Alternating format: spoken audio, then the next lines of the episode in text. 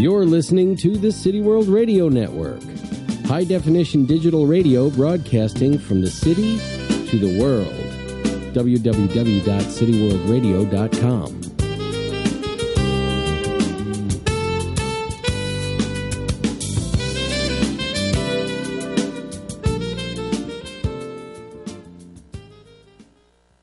Good afternoon. Welcome to Intelligent Talk with Ralph McElvenny. Join us every Thursday at 5 p.m. on the City World Radio Network as we discuss topics in politics, art, and current events.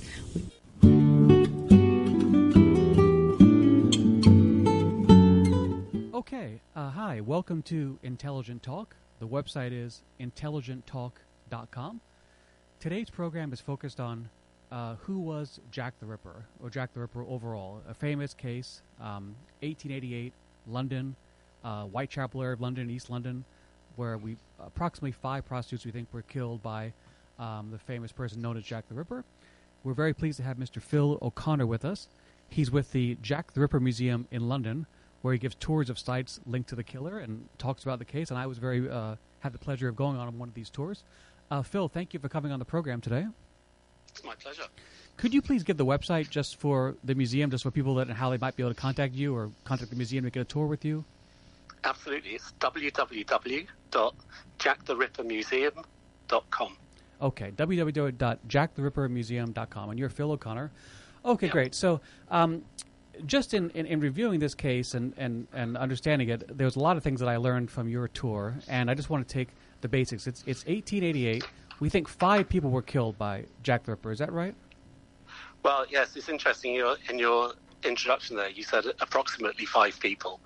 Um, there are five um, women who we are pretty certain were definitely killed by Jack the Ripper, but there's the potential for a sixth and possibly a seventh, an eighth. We just don't know. That's what makes it part of the mystery of, uh, has made it such a mystery, Jack the Ripper. Yes, and when I was going on the tour with you and you showed me those photos, it's just, I mean, you hear about it, but seeing those photos that you had of the killing, it's just unbelievably brutal. I would think it's probably more brutal than the Manson killings in California. Months, I mean, it's hard to get more brutal than what he did, even though this was supposedly the civilized, you know, 19th century. Um, and just in, in looking at um, the area, one of the things in catching Jack the Ripper is a distinction between the city of London and London itself. And could you just explain, please, that distinction and how that made it hard to to capture, how it made the case more complicated? Uh, I can absolutely. So, so the city of London is a uh, a small um, area in the middle of London. It's the original London. So when the Romans um, invaded in AD 43, uh, they built um, uh, walls around this settlement, which they called Lond- or Londinium, um, and uh, that remains its own entity within London. So the city of London uh, is very different to London. London has expanded all the way around it, but it has its own rules and regulations. It has its own police force. So the City of London Police police the City of London, and London is policed by the Metropolitan Police. And the two police forces back in 1888 really didn't get on very well. They, there was a lot of envy, a lot of rivalry. Uh, they just didn't work well together. Okay, and and presumably the killer knew that because he would like he would do things that sort of blur the jurisdictions to make it difficult as who was in charge. Correct? Is that right? Well, I, I, it, it definitely appears that way. On uh, September the 30th, 1888, that's the night of the double event. So Jack the Ripper claimed two victims that night one in Whitechapel in London, and one in Mitre Square, which is in the city of London. And it seems very clear that he, having successfully murdered somebody in uh, Elizabeth Stride in Whitechapel um, in the early hours of the morning, but not able to murder her the way he has with his signature style of ripping through the neck and then ripping through the body. Um, he then goes to the city of London where he knows he can create more confusion, bring the two police forces into loggerheads, and uh, help to uh, aid his escape after murdering his second victim. So Phil, was that was that his normal modus operandi? Is, is to do the killing, as you said, the neck and then the body? Was that generally how he did it? So, uh, yeah, every victim of his if we only count the five canonical victims of Jack the Ripper, every victim dies by having their throat cut. Only four of them then have their bodies ripped open. Uh, Elizabeth Stride, who I just mentioned, she dies just from having a throat cut. Okay. Um, all right. And one of the things I wanted to discuss too is just, uh, discuss these poor women and just the, the life that they led. And you were gave me that fascinating tour, and we talked about some of the social conditions. And you told me, for example, like the cost of, of staying in lodges and why these women were basically desperate to get off the street. But even in these hotels and lodges around the area, it was no it was no Ritz hotel. And you you told me the origin, for example, of the word hanging around. Could you just discuss that a little bit and just like the different fees for the nightly lodgings and the origin of the word hanging around? It's the, the word is hangover rather hangover, than sorry. hanging around. That's okay. The um, so so Whitechapel, the Whitechapel area, East End of London, was very destitute. It was a huge amount of poverty, and uh, London had you know been growing at a huge rate um, due to the Industrial Revolution.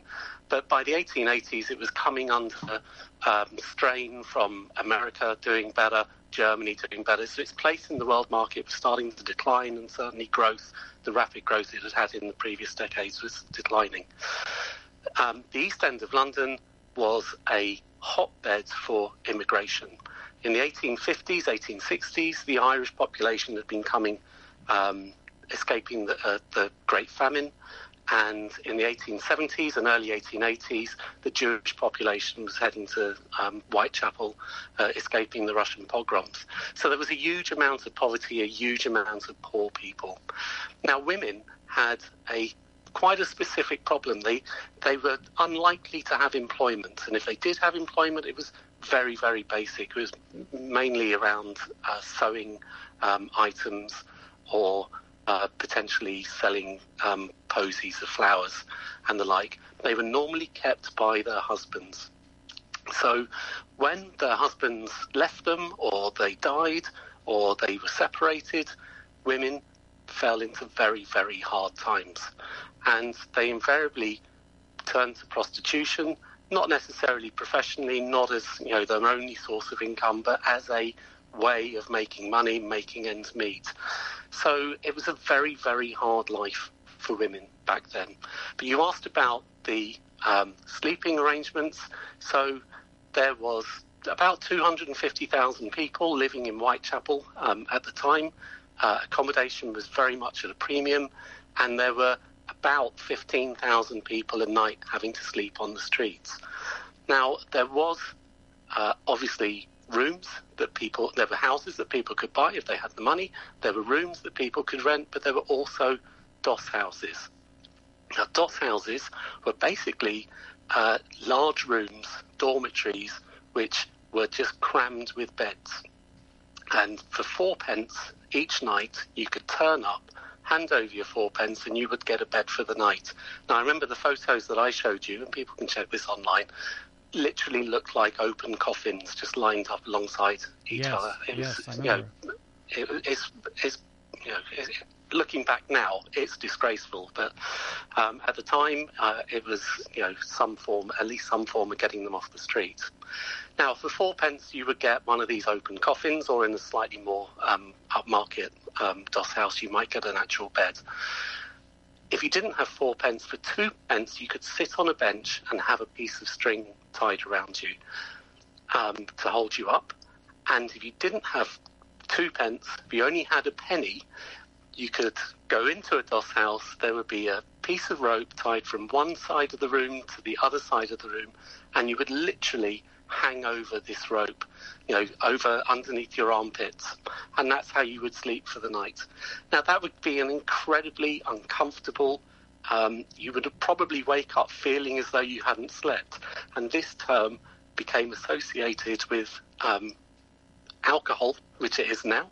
So when you've had a huge amount of alcohol, you wake up in the morning feeling, you know, you've got a hangover, and it, you would probably feel as bad as the people um, felt when they were sleeping over the rope, hanging over the rope back in the 1880s.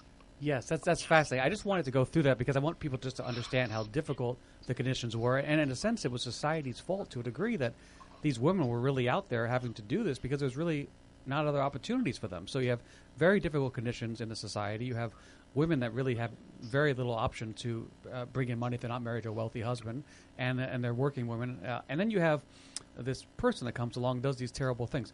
As far as the main suspects, I just obviously there's endless amount of suspects that people have, but just to go through a few of them. Um, one of them was, was, a famous painter. It's Walter Sickert, I believe, right? Walter Sickert. Yeah. Yes, he was a German artist. He was about 42 in 1888, um, and almost certainly not Jack the Ripper. But he gets associated with the case because he's got a huge fascination with Jack the Ripper.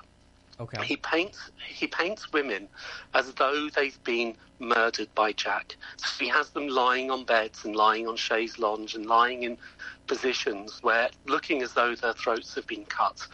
And he's just got this complete fascination with him. And he claims that he moves into a room which was previously lodged in by Jack the Ripper. So his his fascination just continues on throughout the story. But I don't think anybody really believes he is Jack. Okay, just a few more. Um, one of the really the famous ones is the Duke of Clarence. Could you just briefly discuss that?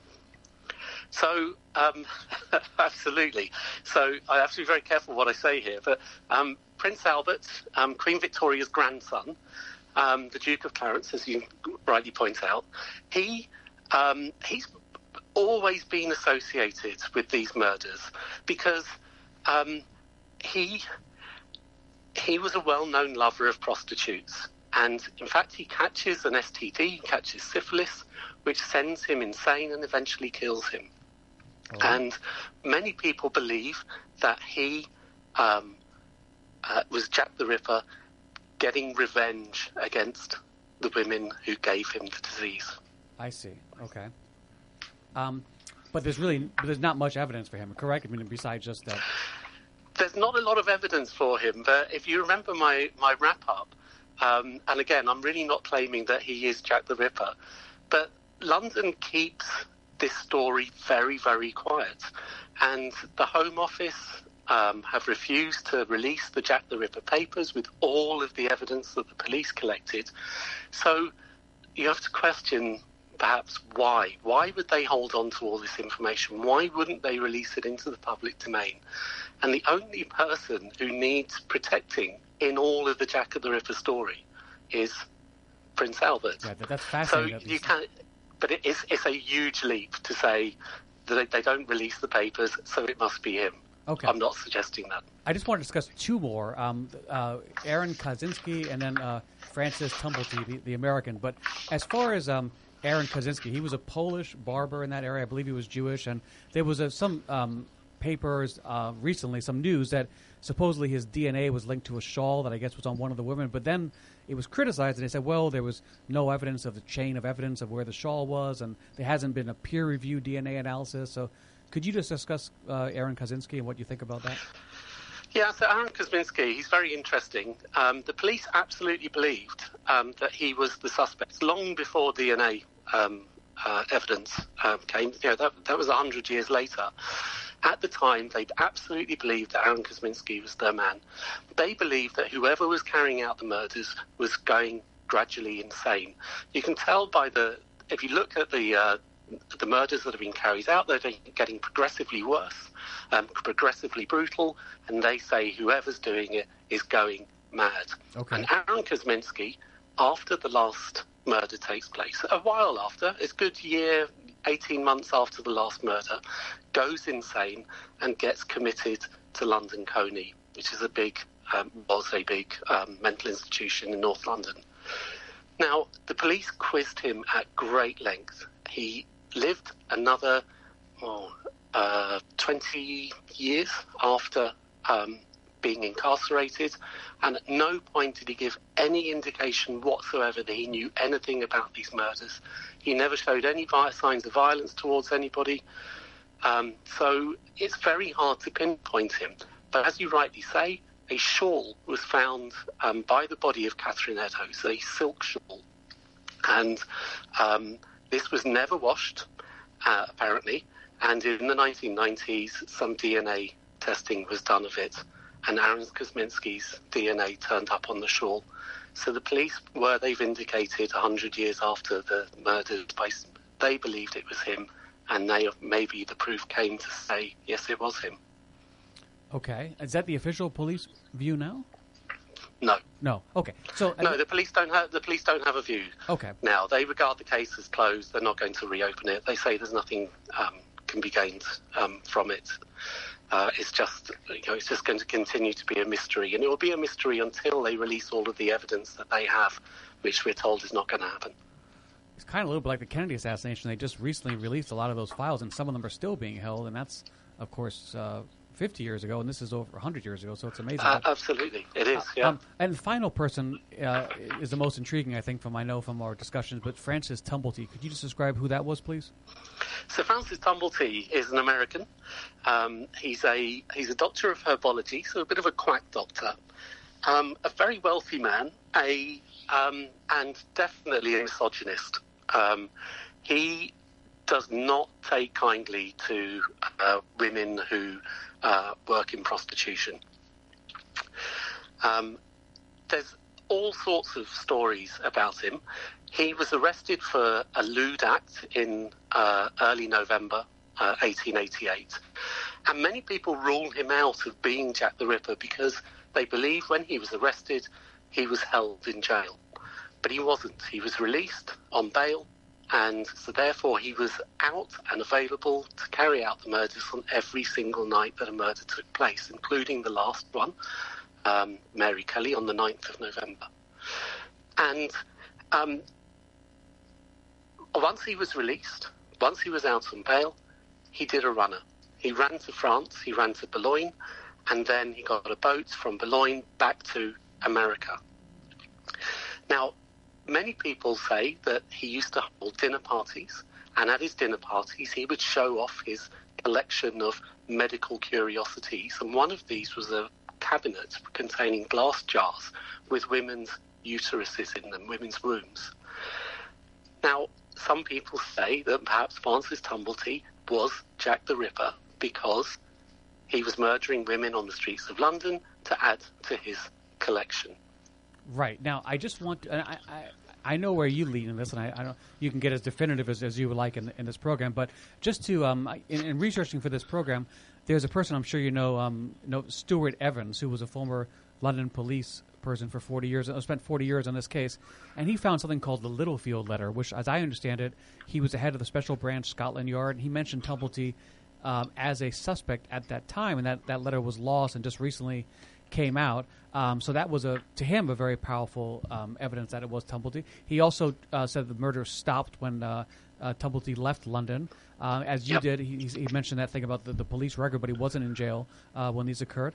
And and finally, um, and one of the it's one of the most intriguing pieces of evidence. And you told me about it when I was on the tour. And could you please discuss the two the two rings that were allegedly found in his estate and versus uh, linking it to one of the women, which is probably the strongest evidence?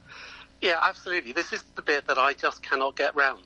Um, I, I, haven't found anybody who can justify or explain this. So Francis Tumblety was a very wealthy man, and uh, when he died back in America, they did a full um, asset list of his estate, and he had, you know, several thousand dollars worth of bonds. He had some very expensive jewelry, but he also had two very cheap gold rings. These were valued at about somewhere between one and two pounds each, so really, you know, not very expensive.